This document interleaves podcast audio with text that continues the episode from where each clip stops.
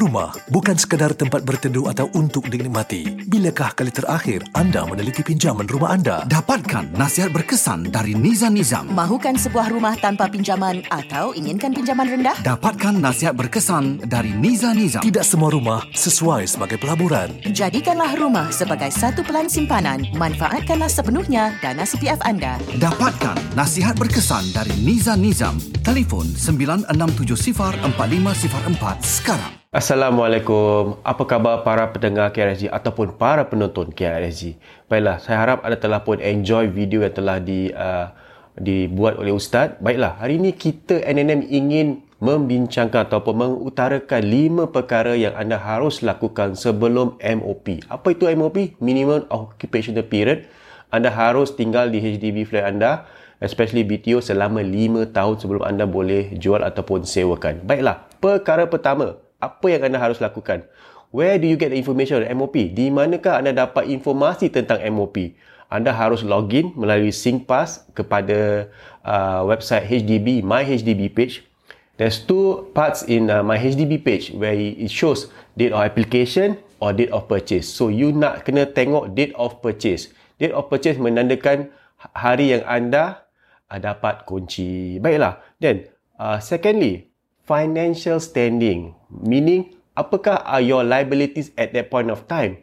Maksudnya adakah anda ada renovation loan credit card loan personal loan car loan anda? Okey adakah keluarga anda single ataupun dual income? Kerana ia memainkan peranan uh, bila anda nak mendapatkan loan terutama sekali HLE HLE ni berdasarkan per capita income kebanyakan anda ada dependent correct so it also matters how many dependent you have Baiklah.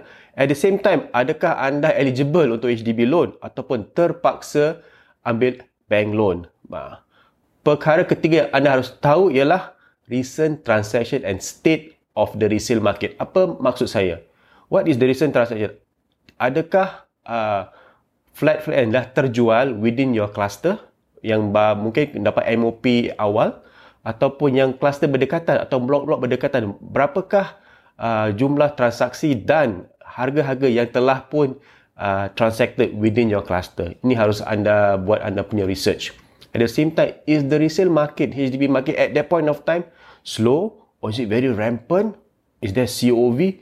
Okay, how do you know all this? Of course, anda harus uh, apa mengambil tahu tentang perkembangan harga pasaran uh, jualan semula melalui apa surat khabar, news portal, berita and all that. So very important jika anda ada uh, keinginan ataupun uh, desire to sell your flat at MO, when it's MOP. Now, at the same time also, are your neighbor selling? Uh, ni anda kena buat CSI sikit lah. Are your neighbor selling? You know, how much are they asking? Uh, in terms of asking price, you know.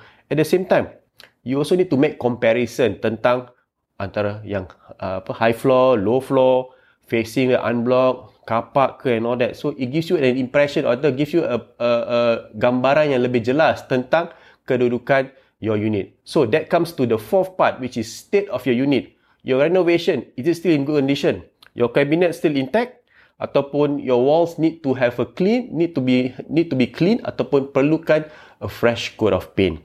At the same time, ah, are there molds in your toilet ceiling? Very important. So what you need to do? So and of course, whether aircon is in working condition, there's no leaking, there's no visible, uh, you know, uh, tanda-tanda yang uh, aircon anda sedang uh, ada leaking and all that. Very important. Okay. Do you need to declutter?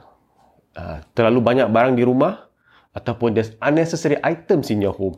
At the same time, is it well ventilated? Of course, perkara yang saya telah sebutkan ini tidak secara langsung affect your pricing. Tetapi ia memberi gambaran yang lebih menarik dan you know, lebih selesa untuk pembeli yang akan datang. So, yang nombor lima, paling important is call NNM lah kerana kita akan beri anda gambaran yang lebih jelas melalui our property health check.